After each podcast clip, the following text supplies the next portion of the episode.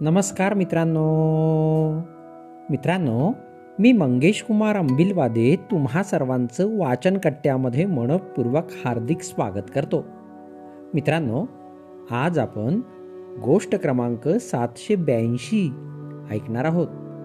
आज सचिन वावरकर अमरावती यांनी संकलित केलेली उपकाराचे स्मरण करा. ही गोष्ट आपण ऐकणार आहोत. चला तर मग गोष्टीला सुरुवात करूया. एकदा एक श्रीमंत माणूस नदी काठावरील मंदिरात देवदर्शनासाठी गेला. अचानक त्याच्या मनात आले नदीत जाऊन हातपाय धुवावेत. मग मंदिरात देवदर्शनासाठी जावे.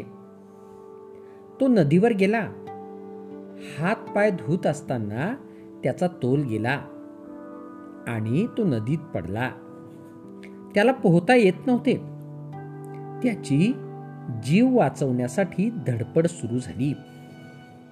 तो ओरडू लागला पण त्याला वाचविण्यासाठी कुणीही पुढे येईना. अखेर एका साधूने नदीत उडी घेतली. त्या साधूने त्याला वाचविले. काठावर आणले. काही वेळाने तो श्रीमंत गृहस्थ भानावर आला.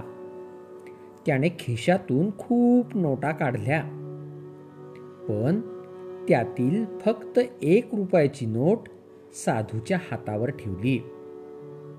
हे पाहून काठावर जमलेले लोक चांगले संतापले. चिडून त्यांना थांबविले. त्यांनी त्या व्यापाऱ्याला उचलले. व नदीत टाकणार इतक्यात साधूने त्यांना थांबविले. साधू म्हणाला थांबा. त्याने स्वतःच्या किमती एवढेच बक्षीस मला दिले आहे. यात त्याची काय चूक? त्याची किंमत एवढीच आहे. गोष्टीचे तात्पर्य माणसाची खरी किंमत प्रसंगानेच कळते. उपकारकर्त्याचे उपकार स्मरणे हेच माणसाचे कर्तव्य आहे. मित्रांनो ही गोष्ट या ठिकाणी संपली. तुम्हाला गोष्ट आवडली असेल तर तुमच्या परिचितांपर्यंत नक्कीच पोचवा.